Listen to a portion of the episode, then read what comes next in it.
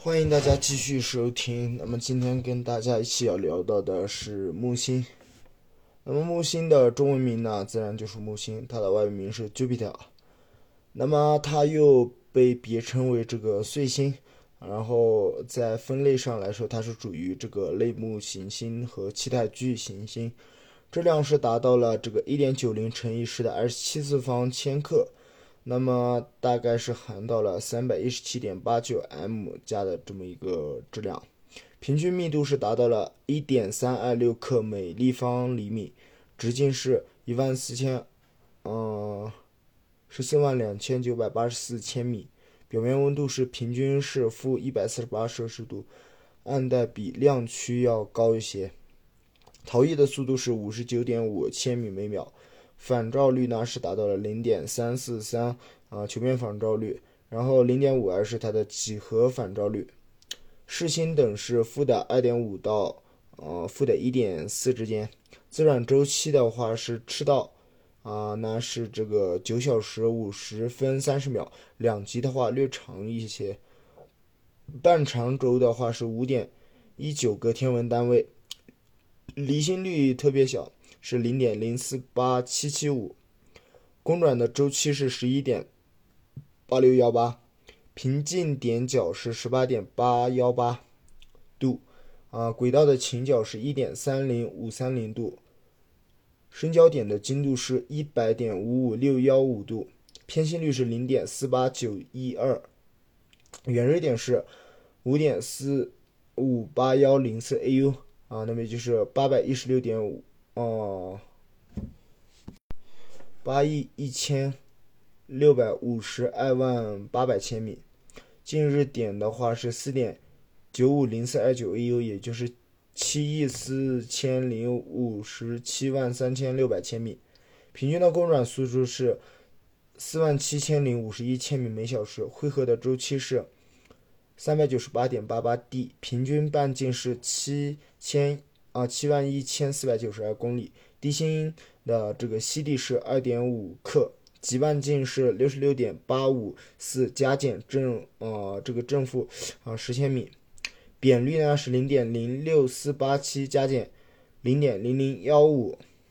表面积是六点一四一九乘以十的十次呃方的这个平方千米，大约是一百二十二倍的地球，体积是一点四。三一三乘十的十五次方立方千米，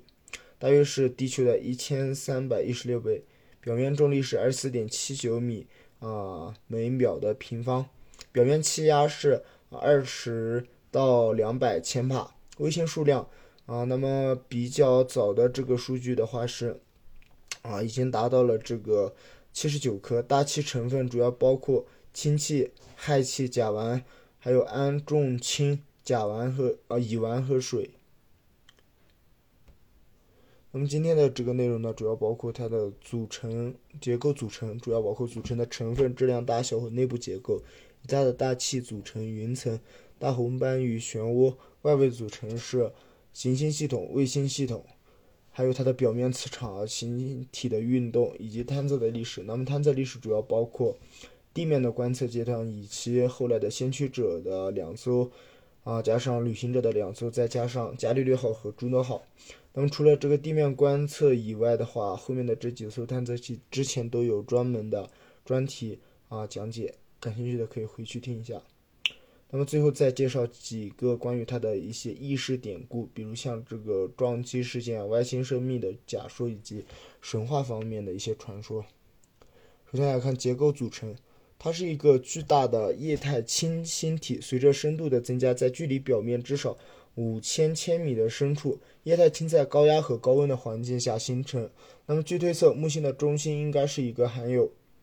硅酸盐和铁等物质组成的这个核区，物质组成与密度是呈连续的过渡。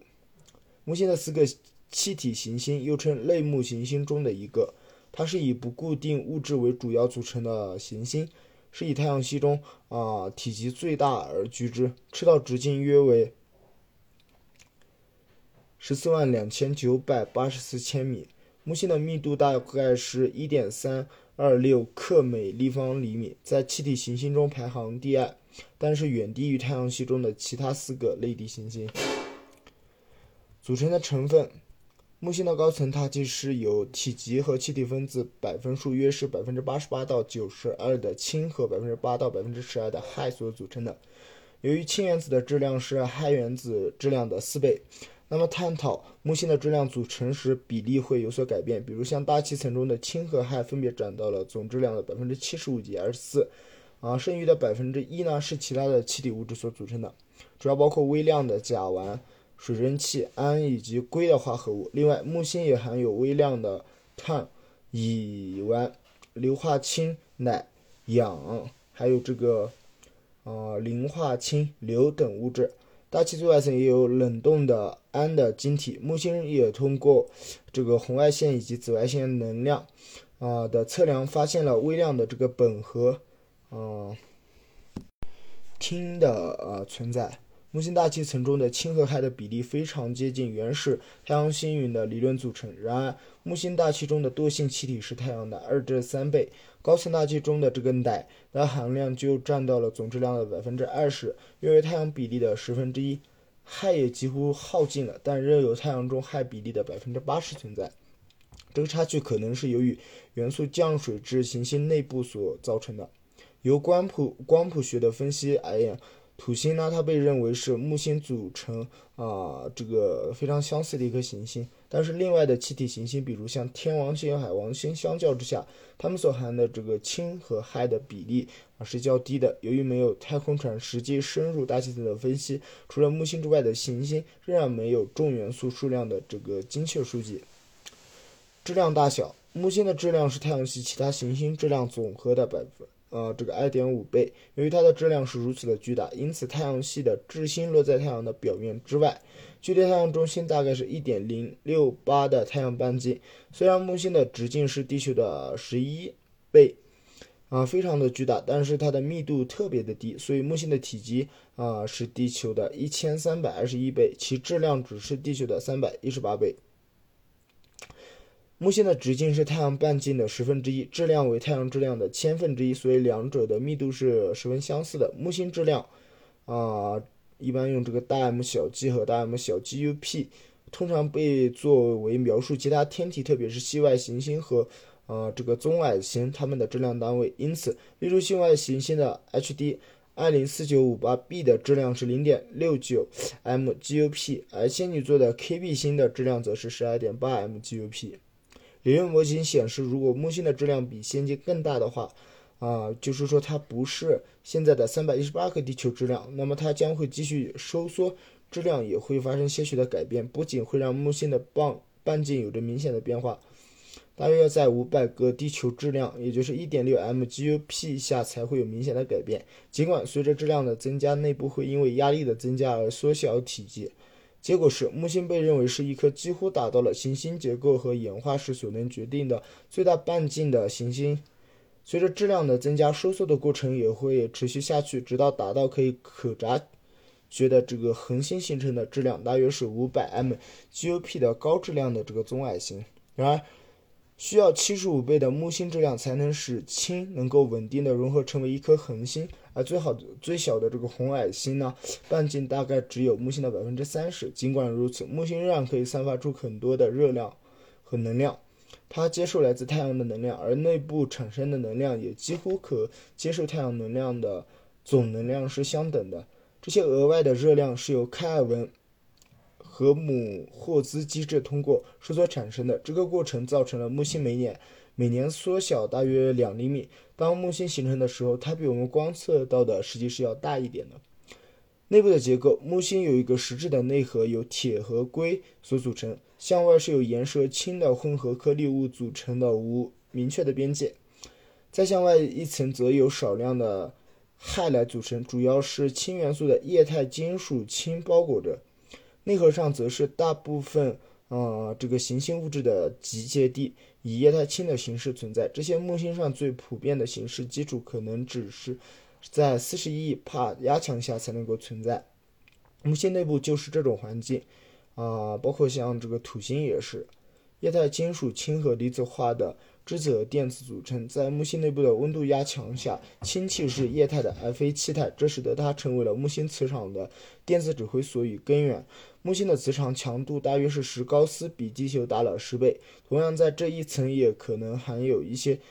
氦和微量的冰。木星还是天空中已知的最强的射电源之一。木星内部的温度和压力由于这个开尔文赫姆霍兹机制稳定地啊朝向这个核心增加，而在压力为十帕的表面，温度大约是三百四十 K，也就是六十七摄氏度，一百五十 I F。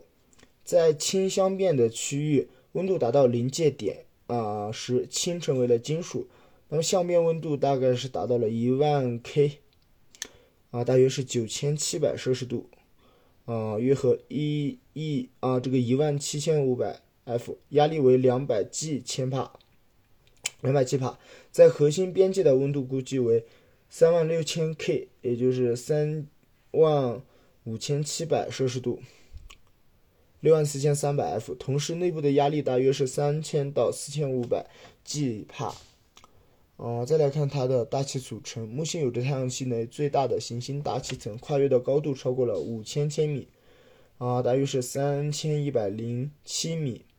由于木星没有固定的表面，它的大气层基础通常被认为是大气压力等于一兆帕，啊，大约是十 bar。或十倍于地球表面压力之数。云层，木星的大气组成中，按照分子数量来看的话，百分之八十一是氢，百分之十八是氦；按照质量划分，则是百分之七十五和百分之二十四，大约只有百分之一左右的其他气体。啊，主要包括刚刚介绍的这个甲烷、水蒸气、氨气等。这太阳系的前身原始太阳星云的组成是相当类似的，但是木星中的较重元素却比啊原始太阳中的星云多数倍。同为气体行星的土星也有类似的组成，但是天王星和海王星中的这个氢和氦就相对少得多。由于木星有较强的内部结构，致使其赤道和两极的温度啊差不大，不超过三摄氏度，因此木星南北风很小，主要是东西风，最大风速大概是一百三十到一百五十米每秒。木星大气中充满了。啊，稠密活跃的云条，各种颜色的云层像波浪一样的啊激烈翻搅着。在木星大气中还观测到有闪电和雷暴。由于木星的快速自转，因此它能在大气层中观测到与赤道平行的明暗交界的带纹，其中的亮条是向上运动的区域，暗纹则是较低和较暗的云。木星表面有红、褐、白等五彩缤纷的条纹图案，可以推测到大气中的风向是平行于赤道方向的，因此。啊，它的区域因不同而交互吹着西风与东风，是木星大气的一项明显特征。大气中含有极微的甲烷，乙炔之类的有机成分，而且有打雷现象啊，使得生成有机物的概率是特别大的。再来看它的大红斑与漩涡。木星的大红斑位于南纬二十三度处，长两万公里，宽度是达到了。一点一万公里，探测器发现大红斑是一团激烈向上的，呃上升的这个气流，呈深褐色。这个彩色的气旋以逆时针方向转动，在大红斑中心部分是有两个小颗粒，啊，便是大红斑的这个核，其大小是约。几百公里，这个核在周围的反时针的漩涡运动下维持不动。大红斑的寿命特别的长，可以维持到几百年甚至更久。早在1665年，意大利天文学家卡西尼他就发现了它。大红斑的绚丽红色令人印象深刻，颜色也似乎来自于红磷。鹅蛋形的物体的自转是逆时针方向，周期大约是啊六天。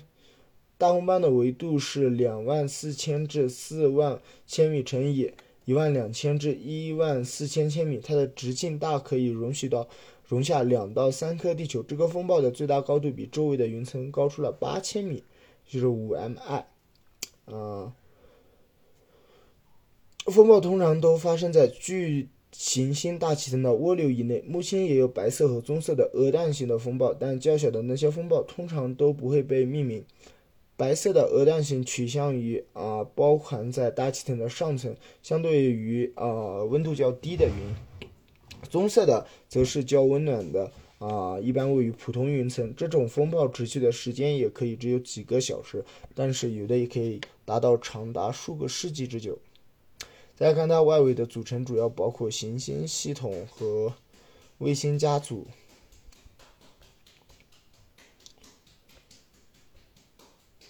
随着行星际空间探测器的发射，不断揭示出太阳系天体中前所未有的事实。木星环中的发现就是其中一个。早在1974年的先锋者十一号探测器访问木星时，啊，就曾在离木星约十三万公里处，呃，观测到高能的带电粒子的吸收特征。那么两年后，就有人提出，啊，这一现象可以用木星存在尘埃环来说明。可惜当时无人做进一步的定量研究以确定，啊，这一假设的环的物理性质。那么在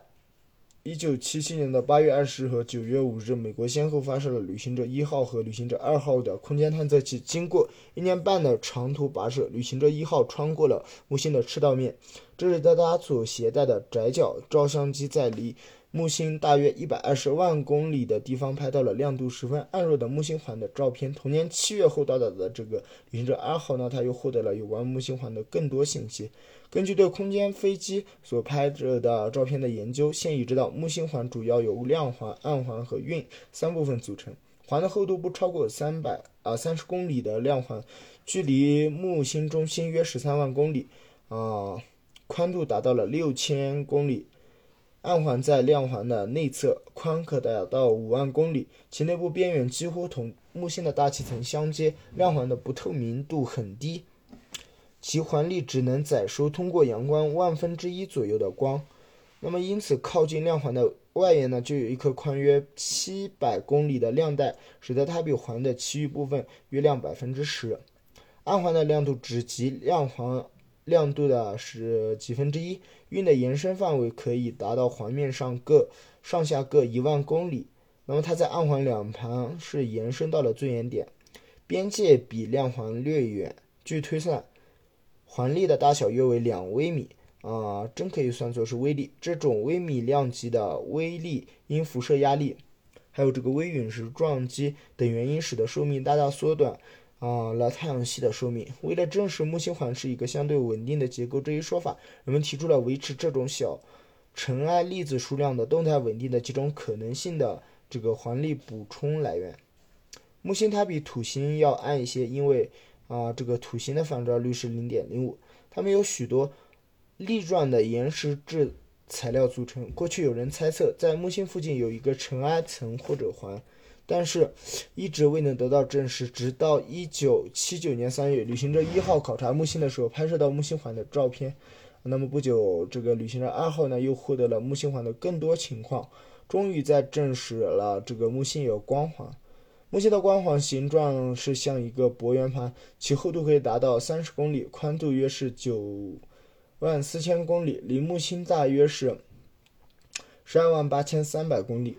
光环分为内环和外环，外环较亮，啊，内环较暗，几乎与大气层相接。光环的光谱形为 G 型，光环也围绕着木星公转，七小时转一圈。木星光环也是由许多黑色的碎块岩石所组成的，石块直径在数十米到数百米之间。由于黑石块不反射太阳光，因此长期以来都是一直没被我们发现的存在。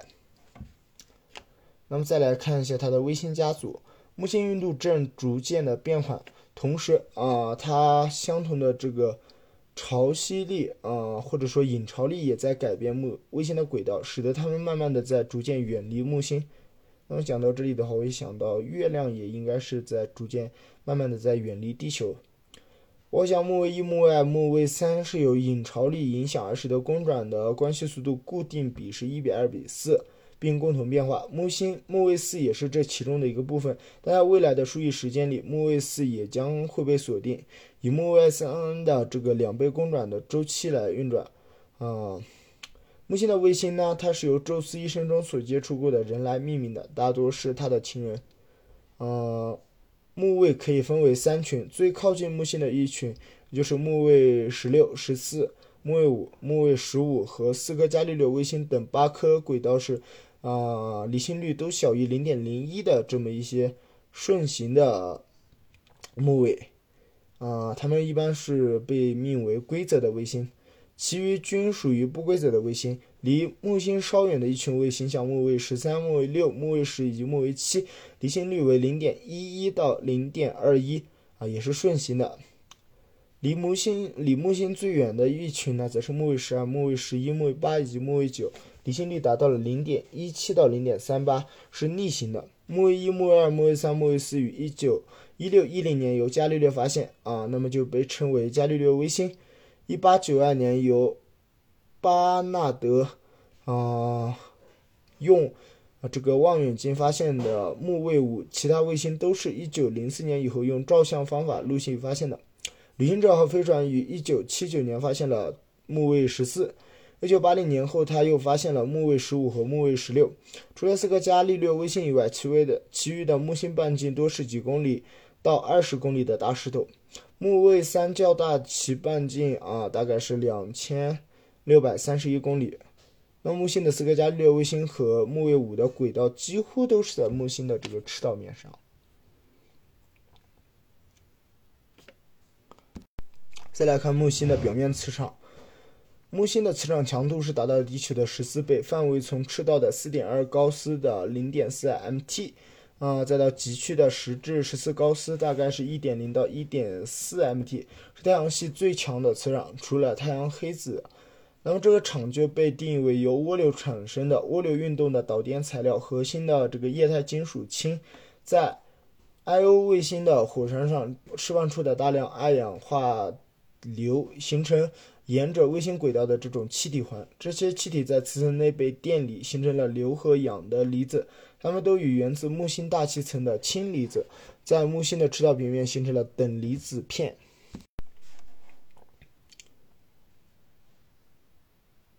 这些片状的等离子与行星一起运动，造成了进入磁场平面的变形偶极磁场，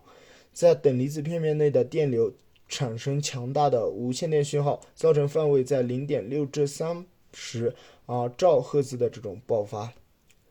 再来看一下它的星体运动。木星是行星中唯一与太阳的质星位于太阳本体之外，但也只有在太阳半径百分之七十之外、百分之七之外的这么个存在。它是太阳的平均距离是七亿。七万呃七千八百万千米，大约是地球至太阳距离的五点二倍，或者说五点二个天文单位。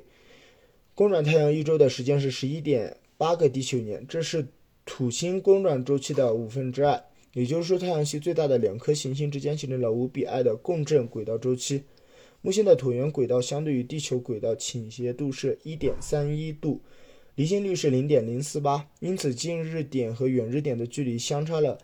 七千五百万千米，木星的转轴倾角相较于地球和火星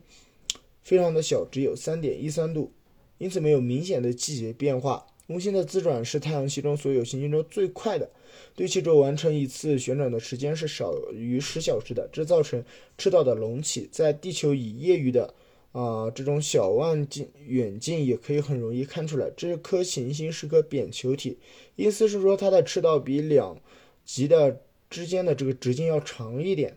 木星的轨道直径，呃，赤道直径也比通过两极的直径长九万两千九千两百七十五千米。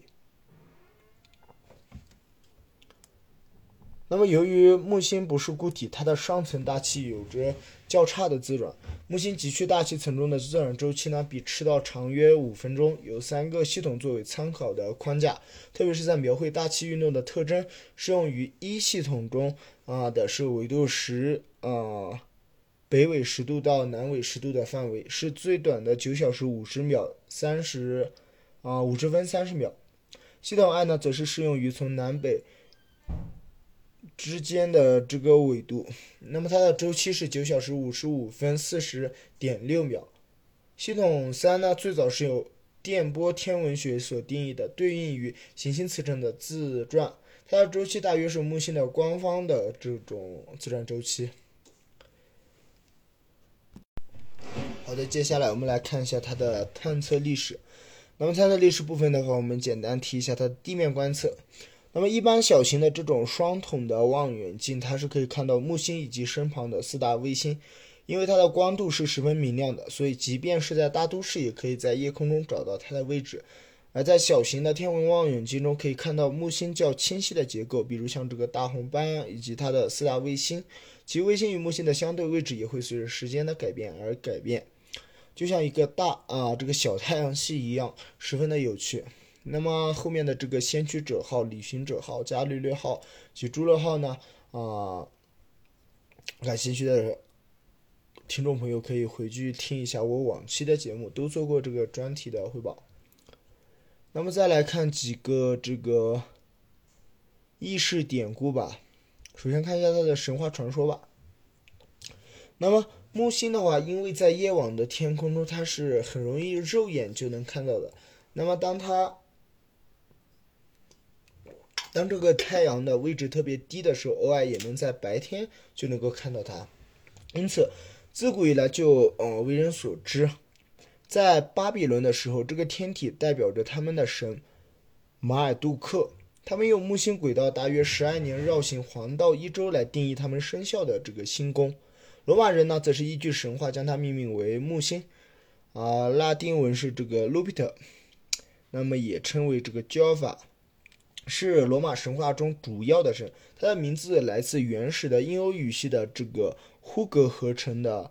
啊这么一个词汇。啊，那么大概意思是欧天神之父，或者说欧日神之父。那么相对而言的话，木星对于以啊希腊的神话则是宙斯，一般称为这个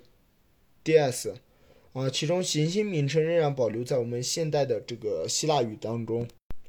而在中日韩的这些语系当中的话，基于中国的五行呢，这颗行星就被称为木星。中国的道教啊，将它拟人化的称为这个福星。希腊人则称为啊法厄同，啊还有这个 blazing，就是创新。在吠陀占星啊，木星则被称为祭主仙人，是启发灵性的这个宗教导师。通常的话啊，被称为上师。字面的意思则是虫人。在英语当中，周四也就 Tuesday，啊，它是源自于雷神日，Solstice，啊，它在日啊。呃，是出现在日耳曼神话当中，相较于罗马神话当中就是这个朱比特，那么现在用的这个英文名称也是这个 Jupiter。嗯，而根据罗马星期中的这个加维斯，也是重新被命名了 Tuesday。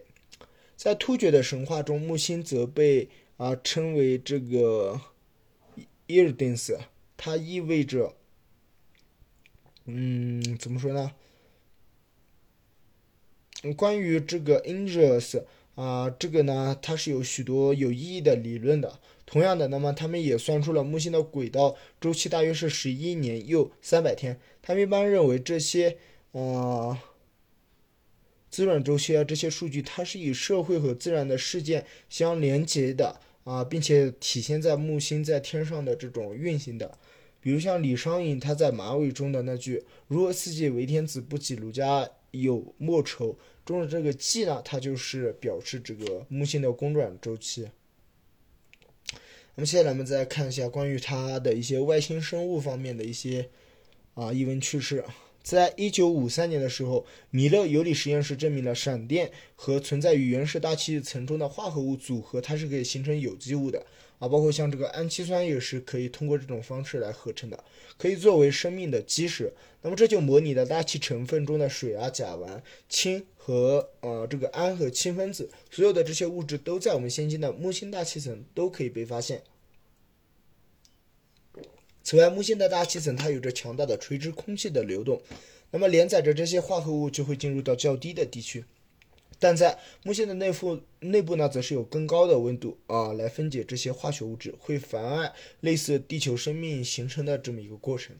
在木星上，因为在木星的大气层中只有少量的水，还有任何的固体表面都在深处的压力极大的地区，因此被认为不可能存在任何类似地球的生命。在一九七六年，在航海家任务之前呢，曾经假设基于氨与水的生命。啊，可能在木星大气层上的上层进化的这一假设呢，它是基于地球的海洋生态环境啊作为这个基础的。那么顶层有着简单的光合作用的这个浮游生物，底层的鱼呢则可以喂食这些生物，而肉食的海洋生物则可以猎食这些鱼。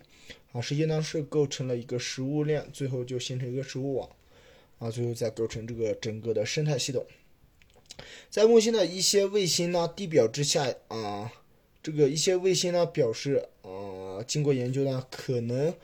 地表之下的木星是有海洋存在的，那么导致啊，这个也导致了这些卫星很可能啊，这些卫星呢更有可能生命存在的这种猜测。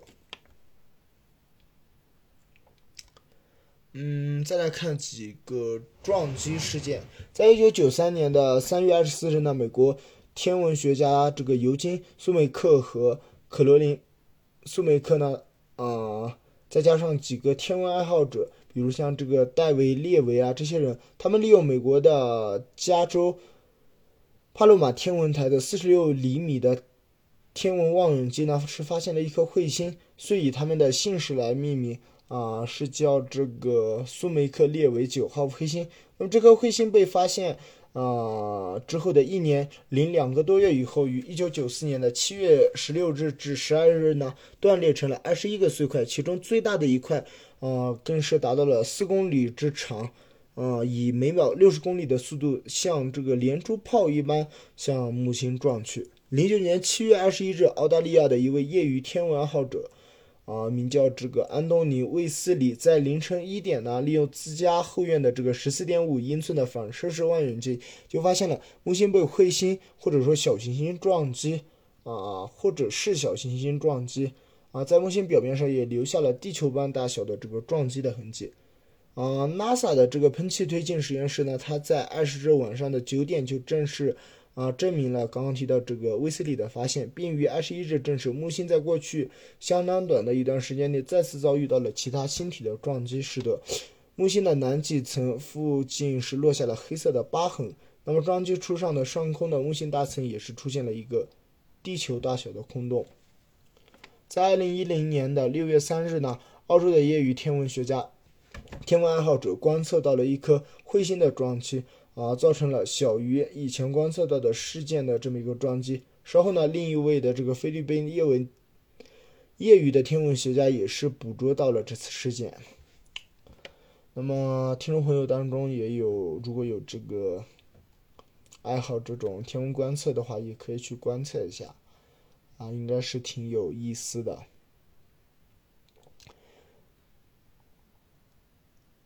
好的，那么今天的节目呢做的有点仓促，呃，时间上有点紧张，那么是讲了三十多分钟，啊，应该是差不多了。